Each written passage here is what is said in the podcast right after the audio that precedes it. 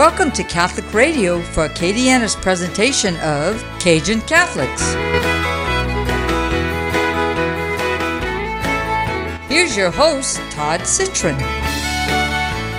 Father God, we just thank you this morning. Uh, we thank you for your faithfulness. Thank you for your love. We thank you for your mercy.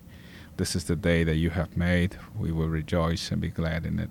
Lord, we just want to thank you for all the wonderful things you've done for us. But today, this morning, as we want to thank you especially for the little things that you've done water, food, family, home, job, and the country. Thank you for your faithfulness. We pray that everything we do today will be done to your glory. In Jesus' name. Amen. Amen. Father, Son, Holy Spirit. Holy Spirit. Amen. Amen. You're listening to the Cajun Catholic Radio Show. I'm your host, Todd Citron. Today's guest is my good friend, Eric Woo Woo. He is the founder of the Change Agent Network. He's from Liberia. He has an amazing story. He's a great guy, a, a, great love for Christ. Welcome to the show, Eric. Thank you, sir. Thank you. It's my pleasure to be here and good to see you again. It's good to see you. It's such a blessing to have Eric on the show. Uh, we go way back. Eric's been in Lafayette for 13 years, but um, I want to. Eric has a magazine back uh, that he has back in his home, and he's done some amazing things. It's a story of Lafayette. It's a story of Liberia. It's a story of love. But I'll read the thing, the quote that I saw in his magazine, and it says, Don't be ashamed nor afraid to share your life story. Embrace and steward it well. That's what I want to. I want to hear your life story, Eric. Yeah. well, my life story. I, I, always told people that you know God is so good and that He gave each and every one of us a story to share, a story to lay for something that we can look forward to. And most of these stories that God allow us to live. It's not a story that we wrote. So I t- always told people I'm just the character in the story. Mm-hmm. It is actually God's own story. He just chose me to be that character in His book that He's written. So I'm acting, in other words. So I that's why I tell people not to be ashamed of whatever is going in your life, whatever you may have been through, it was all just set up by God to get you to where you are today, to give you meaning and purpose. So, uh, my story, like my coming to life here, though, being here today in the studio was something I never chose. There's no way I would have designed anything like that or orchestrated or scripted. It's impossible to script such a story. So just to talk a little bit about my story, um, I'm from Liberia, West Africa. Uh, my parents, everybody from there, don't ask me why, because both parents, uh, God just chose my parents and chose me to be born in that part of the world with all the circumstances, everything that's happening there. We did not have a meeting. We did not have a discussion on how I felt about it, what's what's going to happen. But he just chose it, and I know that all things works together for my good because I believe in His divine plan for my life. So in 1989, I don't know my actual date of birth because I was not born in the hospital. I don't have a birth certificate, just like many children in Liberia. We don't have birth certificates. So I guess I was around the age of 12 in Liberia when the Liberian Civil War started. Uh, those of you who are listening, if uh, you don't know what it is, uh, if you have watched a movie called Blood Diamond or Pray the Devil Back to Hell, you understand what I'm talking about. So that war started in 1989. I lived with my parents uh, at that time. And we live in a, a typical African home, a hut and this house was a place where we when we went to sleep at night. There was no kitchen in the house. There was no uh, restrooms. There was no dining room. So everything else that we have to do during the day, we have to do it outside. And we only went in to sleep. And we're about eight persons in a little hut, about 20 by 15 feet size wow. building with a thatched roof. And there was a, it was the the building was built out of dirt. So we slept on the on the, on the dirt floor, and there was a fire area in this building where uh, we lighted at night to keep us warm. And at night, if you want to use the restroom, you got to be extremely careful, else you're going to step on somebody's head lying down on the bed. Mm-hmm. You know, so that was the kind of life we grew up in. And we ate one meal a day on the day we were lucky as children, and that meal was provided probably around 8 p.m. at night. And then as children, we were an important part of the family, support unit of the family. So as boys, we had to go fishing and hunting to provide firewood and all the other stuff to help our parents at home. And education was one of those things that we never had because there was no education uh, for us. There was no school, and my parents were not Christian. They were African religion people. You know, animism is what they practice. The mixture of voodoo and juju in Africa. That's the biggest religion in the part of the country that I come from, Liberia. So and we had to go hunting for deers, for raccoons, for sometimes snakes. As kids, we seven year old, eight years old, ten years old kids, which go out there to go hunting. And mom it and sounds dad, a lot like South Louisiana. Oh yeah, absolutely. That's why when I got here, I could relate to a lot of things that were happening. You talk about fishing and seafood. That was something that uh, I grew up doing in Liberia. But that was the fun part of my life, the most stable part of my life because I was home with my mom and my dad, my siblings. We were all living together until 1989. In 1989, the Liberian Civil War started. This was a war I did not declare. We have no idea what was going on. Within the first year of the war, we lost everything in Liberia. There was no central government. Uh, the rebels have taken over the country. Whoever has a gun was the person in charge of the country. And there was curfew we couldn't come out of our homes from dusk to dawn. We had to stay indoor. And you can imagine this out here in Louisiana. If you are actually staying in your house and you don't have no restroom, no kitchen, no food pantry, how do you survive? There's no water, no running water in the house. So a lot of people die as a result of that. And my mom one day asked me, she said, Eric, if you if we all stay together in the house, we are gonna die. So you need to go out there and get some fish for your siblings because I was the oldest in the family. Mm-hmm. So I went out with a bunch of uh, teenagers. We went out on a two days fishing trip. On my way back from my fishing trip, I was captured by rebel fighters to be turned into a child soldier. And when I refused to be enlisted uh, into the revolution, I was tortured, beaten, and left to die. They tied me up, tortured me, and my elbows from the front got to meet behind my back tied until my elbows met uh, each other in the back behind my back, and I was thrown into jail for two days in that position in the ropes. And two days later, when I was brought out to decide if I was going to join or be killed, the ropes were removed. And what I experienced is that within those two nights, my blood stopped flowing.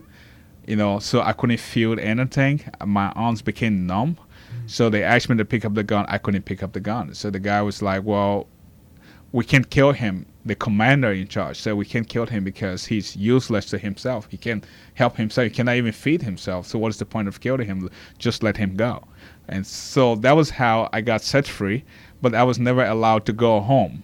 I was asked to go in the opposite direction. So I left Liberia, never went back to my village to see my parents for the next 20 years. So I left Liberia wow. through the help of uh, the Red Cross and the and, and, and by the grace of God, crossed into Ivory Coast, a French speaking country, to Liberia. And that was the beginning of my 14 years refugee journey. So I got into Ivory Coast with a broken arm, can't speak English, I mean, can't speak French. And uh, Ivory Coast is a French speaking country. I had no passport, no ID, don't know anybody. I'm out of home. I'm a refugee. So I go to this refugee camp in Ivory Coast. They had about 50,000 people to register as a refugee in a foreign country. And I was asked about my parents. That was the first time in my life that I was asked about my age. I didn't know what it was. It's like, how old are you? And I just stood up there and looked at the guy. Nobody had ever asked me that question before. So he looked at me. He's like, well, he got to be 12 or so. So I pick on that, and then I read the Chinese zodiac to know you know, the various months and the various animals associated with the birth month. So I took August 1974 as my date of birth. so I came back to put that on paper. It became official, right? So uh, is there I, a day? Yeah, August 22nd. Wow. yeah, so I just picked it up and they took it and uh, they said, well, Eric, the problem we have is that you cannot be considered, you have not met the definition of a refugee. You are too young to be called a refugee. You are a minor. Okay? Secondly, we cannot label you as an as as an orphan because we are not sure if your parents are alive or dead. So we're gonna label you as unaccompanied minor. Unaccompanied minor. Yeah. So I was actually hang around the refugee camp for months, and later on, a lady showed up that wanted me to go and stay with her. So I went to stay with this lady, and in the refugee camp, you are entitled to receive one tent, maybe 10 by 12 size of tent. She had three other kids, and I moved in to live with her, and she got all my benefits of food and whatever I needed to get from the government and the Red Cross. So we stay in this place. In Africa, we have six months of rain in Liberia, and it comes with very uh, terrible storm. And at night, the tents, most of the tents get blown away by the storm and you got to go find it. And once you lose your tent, that's it. You're not going to have another tent. Mm. So at night, I watched this lady trying to keep her tent down, you know, to protect herself and her children. And I was old enough to help, but I couldn't help. So one morning, she was very frustrated, and she said, "Eric, we need to do something about your arm. We need to get your arm fixed." So she took a kitchen knife and she asked me to follow her into the jungle. So we went out into the jungle, and she cut a bamboo tree and she measured my arm like a splint and split it into two, smooth it and place it on my arm on both sides of my arm, the right side and left side. And she used a rope from the bush to tie it to tie it up. And she said every evening you want to keep your arms like this, straight in the position. You don't want to keep it bent because you're never going to get your arms back. So every evening around 5 p.m. she will make the hot water and use the dirt from the earth and massage my arms. Wow. And that was it. I never saw a therapy, never saw a doctor. And then later on, I have to leave that country because it was not safe. It was too close to Liberia. So I came to Guinea Republic, another French-speaking country, and that's where I came to know the Lord. So in the refugee camp there in 1992, I'm lying down in the refugee camp. It's around Christmas, and Christmas was the most exciting time to be in the refugee camp because that was the time that we had all the various denominations come to the refugee camp around Christmas to bring food to bring relief supplies. And like we used to say in the refugee camp, Christ have come, and gone, and the crisis is back. So, uh, so normally it would last from the 15th of the month to the 30th. We would get water from the Salvation Army, from the Catholic Church, from all the denomination, They would come in around that time to have a fellowship with the refugee. And after December 25th, everything is over. So and most of us were not uh, Christians when we left Liberia. We didn't want to hear anything to do about anything about Christianity, about Christ, about Christians, because we felt like if God is so love in the world that He's died for us, then what? How do you explain us leaving our country and losing everything? Lose our family, lose our parents, we lose our community, we lose our nation. You know, and here we are. We don't even have food to eat. We don't even have a place to sleep. And you said Jesus loves us. God cares about. How do you explain that love? So we didn't want to have anything to do with it. So it was around December 1992 that few pastors come to the refugee camp using the bullhorn, just walking around. There's no church. It was forbidden to have a church there. So one morning, I was in my tent around three o'clock in the morning, and this guy started to preach he was preaching about the love of Christ around Christmas, three days to Christmas. And he said, You know, God loves you so much that he saved your life. Most of you are in these refugee camps. You're so stubborn. You keep running away from him, and he's keep running after you. And he said, If you know what you are doing, can you explain to me this morning how you saved your own life? What did you do in Liberia that got you saved? And how can he explain that? And he said, Everything else that your parents taught you, society taught you, how is it working out for you? How can he answer that? And he said, everything that you ever trusted in your life, you know, the government of Liberia, your family, your friends, the U.S. government, the United Nations, why are they tonight? And he said, you know what? God saved you so that some of you will return home to be the Nehemiahs, the prophet, to rebuild your nations. And he brought you out to prepare you so that he'd take you back in to be the change agents. And he said, if you want Jesus to come in, you've tried everything, it's not working, why don't you give him a chance? And he said, If you believe this and you want to give Jesus a chance, I would love to pray for you. And close your eyes wherever you are. So I closed my eyes in my tent, lying down on the dirt floor, no light, no food. We are angry because there's no food that December month for the refugees. And he prayed a sinner's prayer. And he said, If you pray that prayer sincerely from your heart, Jesus have heard you. I don't have a food to give you. I don't have a Bible. I don't have a church to recommend. But Jesus has a way of taking care of you. And fast forward the story in 2004, um, in the refugee camp, the U.S. government showed up. That, around that time, the war in Liberia has ended, and they said we came to assess the situation in the refugee camp. We want to help some of the refugees return to home. This is 14 years later. And then we want to help some of you go to America, Europe, to developed nations of the world, so that you can, you know, recover. You've been through a lot, but we want to hear your story. What happened to you? It was interesting to me that they wanted to hear the individual story, not the story of everybody. So they were looking for refugees who have been through torture and abuse and violence and survivor abuse. So I wrote my story. I didn't know it was going to be chosen. And after we wrote the story, submitted the story to them. And uh, a few months later, they came back. They're like, "Well, congratulations! Your story was chosen to go to America on the refugee resettlement program. You're going to leave August 28, 2006." And this resettlement program is from the Catholic Church. The Catholic Church, yeah, the Catholic Migration and Refugee Services of the Bishops' Appeal, you know, uh, uh, uh, conference, the Catholic Bishops Conference of America sponsored that program out of New York. But Lafayette, Louisiana, is a part of that program. So I didn't know Lafayette was going to be the home. So uh, when I look at the paperwork in 2006, August, on my way to the U.S., culture shock.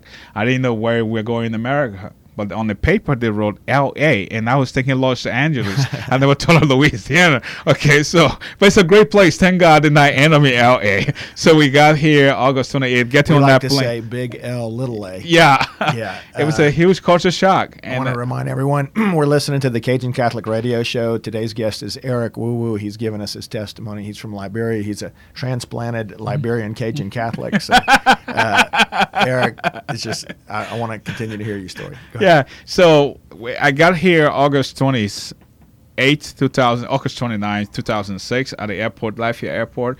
I mean, it's a long story going through Frankfurt, Germany, going to the port of Chicago, and then coming to Houston Airport, and then arriving in Lafayette. Around, LFT. yeah, it was around 9 p.m. and there was this lady from the Catholic Diocese. Her name is Miss Margaret. She used to work with the Catholic Diocese as a refugee uh, uh, uh, counselor. So I'm there at the airport and she walked up to me. She said, "Welcome to Lafayette. Look at this lady. Never met her before."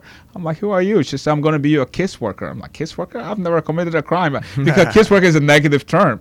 so she said, "Well, I'm going to take care of you for six months and." Uh, we have an apartment for you. So we got into the car and we are driving from Lafayette Regional Airport to UPA apartments. That's where the Catholic Church took the apartment for me to stay for six months. As we drove, what stood out to me was I couldn't find a single soul in the street walking anywhere. I just came from a place where we walk everywhere. We walk to church, we walk to market, we walk to school. But I couldn't find anybody. So I asked her, I said, where, where are the people in this town? And she said, look at them. I said, I don't see them. I see vehicles moving around. And she said, oh, yeah, everybody drive a car. I'm like, what? All of you drive a car know, that's not a bad thing, Eric. Yeah, yeah. so I was shocked. I'm like, Especially if you're in the car business. yeah. So, so how how do you guys know where you're going? She said, well, there's something called a GPS, and it just blow me up. GPS. You travel around. That was in the shocker of the day. The shocker was when we arrived at my apartment at UPA, and we went into this bedroom, and she said, "This is your bed, almost a king size mattress." With 10 pillows on the bed. and I'm thinking, what am I going to do with 10 pillows? so we come out into the kitchen and she showed me this microwave. Never seen the microwave before. And she said, This is what Americans use to cook or heat up their food. And I said, There's no fire in it. How do you do that? Found the tar that night. She said, I need to show you the temperature control before I leave home. I said, Temperature control? You guys control the temperature out here? She said, Yes. And when she was done with me that night, I said, Good night, ma'am. I'll see you tomorrow. That night, I prayed to God. I said, Lord, you need to tell me why am I here? Why, out of everybody, 4.5 million people, almost a billion people in Africa, and I was chosen to be brought to Lafayette. Wow. I need to know why. And he spoke to me he said, This is to return with whatever you have received and help those who couldn't get out. You become the voice of those that couldn't make it here. You share the story. And I started to share my story and gathering used computers and textbooks from the people of Louisiana. And since then, I'm pleased to announce to you that we have built 14 schools running from nursery through grade 12 and we have shipped 14 containers, 40 foot, from this area. And we have currently 3,000 children in school in Liberia. We have over 200 employees on payroll. And think about that. It was just an idea with God, 2006. You know, I just don't even know. Uh, the whole inspiration for this show has been just to show the reach of the Catholic and the Cajuns here in South Louisiana. And, you know, you've just made us so proud. It was such an, an awesome uh, thing in my life to meet you and to hear your story and to see how here in Little Lafayette, Louisiana, we're talking about has transformed a, a country in Liberia with all that love. I know you've had some good interaction with the Rotary Club, Right. and uh, and you've met a lot of good Cajun Catholics and that have made all that happen. Uh, and certainly it's been you, but you've had a lot of support here. Uh, tell us what, what, what's your view of these people down here in Cajun? Well, I think when I got here, the first thing that stood out to me was the history of the area. That most of the people here came from Canada, Nova Scotia, and settled down here. They were running away from persecution over there. So when I got here and I heard that story, I could relate that this was a situation of war that brought me here. And the people here are just incredibly generous people. You know, they are friendly, they make you welcome, make you feel like whatever it is that you want to do, they are there to support you. And I'm amazed at how much work has been done ever since I got here, you know, with uh, cash, material. We've taken over almost 100 people from this area to Liberia on short term volunteer trips to Liberia. Some people have been over there to teach in the school, provide medical services. The Rotary Club, like you said, was the first club to write my first grant to build armchairs for the students to use in the school and build our first water well. And never forgotten that. So uh, wherever I go, this is my home in America that was given to me. You are you are truly a Cajun Catholic. Yeah. African you'll Cajun- always Cajun- be. Yeah. right. a Liberian Cajun Catholic. Uh, you know, and I know a lot of Eric's story. Um, t- tell him a little bit about the story on Thanksgiving Day when Channel Three found you. Yeah, well, when I got here, I was just blown away by the choices, right? I um I went to PetSmart. My friend took me to PetSmart on Johnson. Imagine I just came from Africa, right? And I go over there and I'm standing. I didn't know you guys have a supermarket for pets. I didn't know that. So I walk in there, I'm standing looking at all these pets beautifully. You know, uh, they just did their makeups and did their hair and their nails and the AC is on. So I was blown away and the choices of everything. You go to Walmart right now, you're gonna find three aisles of chips. It's all chips, three aisles and you want to cook and you you press the button cook you get 15 different flavors. You know you want milk there's a half 2% 3% milk there's almond milk there's cash milk whole milk you know tin milk just the choices. And sometimes it, it just blew me away so what happened was when i got here i was i was really fascinated with computer in the refugee camp. The first day i saw three computers in the trash at upa apartment I took the computers into my house, into my apartment. I tested them, it worked. So I went back to them and I said, Look, I need to start gathering computers. How can I get more of these? So all the students on UPA campus would bring me things once in a while in my apartment. So everything started to build up there. And that was my first shipment. And my first public holiday in America was Thanksgiving. I came in August, and November was the big one. So I got it that morning, took my dirty clothes. I'm going to UPA campus, I mean, uh, UL campus to do my laundry. There's a public laundry right across the bridge. So I'm walking there, and then this KATC van just pulled up right behind me. And the lady in the front, Diana Raphael was the name, in the front as a reporter, and she wind down the glass and she said to me, "My young man, what are you doing on the Thanksgiving morning?" I'm like, "What is Thanksgiving? What is that?"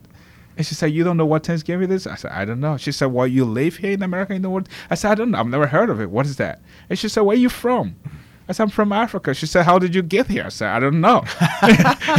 she said, You have a passport? I said, No, I don't have a passport. Oh God. you have an ID? No ID. She said, So how did you? I said, I just told you, I don't know. So she came down from the car, parked the car with a camera guy, and she said, Just tell me the story. I said, Well, I came here, I think, as a refugee. She said, Where do you live? I said, I live right there. and I showed her the apartment. And she followed me back to the apartment. And then I opened my door and we walked into my living room and there was computers everywhere. There was textbooks, things that I've been gathering to ship back. In less than three months, half of my apartment was filled. And she said, What do you do? You say you just got here, right? I'm saying, Yeah. She said, How did you get all this stuff? I said, Well, I asked people for it. Do you have something that you would like to donate? And she laughed and she said, Can we talk about this on the news? I didn't know what the news was. I said, Well, I don't care. Whatever you want to do, I'm here. So she came back the next day with two cameramen. And she said, I want you to sit over there and just tell me the story how you got here. I think people in the area would like to know. That's how this whole thing got started. Unbelievable. And look, that story went viral. I mean, you know, Eric became, uh, Eric knows more people in Lafayette than I do. I say that all the time, you know, but, uh, and that was the beginning, really. You That's know? the beginning. And I, I love your story also about Ed Abel, about how you had to find Yeah. an attorney to get. Yeah, on the south side of town, right? I remember driving to the south side to get an attorney to help me register this nonprofit, and the the guy who was giving me a lift, I didn't have a car and whatever, and he said, "What are you going to do this way, south side River Ranch?" I said, "Well, I don't know. I have an appointment with an attorney there." He said, "Eric." A refugee? You have an appointment over there? I was like, yes. He said, I think you should be heading north, not south. I said, well, it doesn't matter. I have an appointment. I'm going for an appointment. And we got there. He was so afraid that he dropped me off right at the light and he pulled off. He said, "Call me when you need help." So I went off and I met uh, Ed Abel, and I was I didn't even know what I was doing. It was just a God thing, and talked to him. I said, "Look, I'm from Africa. I want to set up a nonprofit, and I think you can help me to be, change the world." And he's like, "Are you legal?" I'm like, "I don't know, sir." and uh, he picked it up from there, and uh, two weeks later, I got everything I wanted, you know, from him, and he got everything registered, paid for the mill, processing everything, paid the processing fees. And one day we met at the Rotary Club, and that was when he told me, he said, you know, it was just amazing how you had the guts to come to my office, and you know, so there's no bill coming in the mail, so. Ed Abel's a great man, Yeah. just a great Cajun Christian that, that shown love to Eric and his cause, and he should cer- certainly be commended. We're all so proud of him. Mm-hmm. We only have about three minutes on the show, two minutes, believe it or not. It's going by so fast. What you mm-hmm. give us a message out there for? Well, I just want to use this time to appreciate all the people listening, especially the Catholic Church for the opportunity. You know, they couldn't bring 4.5 million people out of Liberia or 1 billion people out of Africa, but those of us that got were given the chance to come here, I just want to appreciate everyone for the opportunity, give me a chance, a second chance, you know, to recover from whatever we went through and also to be able to extend that help that I have received to other folks back home in Liberia who probably would not be able to make it here to talk to you in person. So on behalf of all the children, all the people in Liberia that we work with today, you know, I just want to say thank you so much. And the Catholic Church has been amazing. I remember two years ago I was invited to DC to receive an award from Cardinal uh, Wuerl. Yeah. Wuerl, yeah, yeah, there. And he told me, he said, Eric, your story have exemplified the mission of the Catholic Church. This is why we do what we do by helping people like you. And I just, I'm grateful. I don't think I deserve it, and I thank God for the opportunity that He just, you know, brought me here and placed me right in this community. And it's been great living here, supported, loving, and generous people. You've made us all so proud, uh, Eric. Um, tell them how they can donate to your to the JJ. Well, you can go to my website. It's Change Agent Network, and the website address is www.canintl.org. That's www.canintl.org. I leave for Africa, believe it or not, on Sunday this week. Uh, we have a water project going down, the water well project. We have a school that we are still working on. So I leave now. I'm in Africa maybe three, four times a year, and I'm back here to give updates and go back. Fantastic. So you still accepting computers? yeah, we still some computers. We have a container, as a matter of fact, and some school buses to ship. Uh, a friend of mine in life Lafayette, Don Mendoza, Yeah. donated some school buses that needs to be shipped out. It's going to cost about six grand to ship each of the buses. Mm-hmm. We don't. Our schools don't have buses. Our kids walk to school every day, so it was great that he donated that. Well, thank you so much for being on the show. You're listening to the Cajun Catholic Radio Show with Eric Woo Woo. He's been such a blessing to me, and I love this man, and I wish you the best. I'll be praying for you. Thank you, Thank sir. you for being on the show, Eric. Thank you. God bless you. Back there.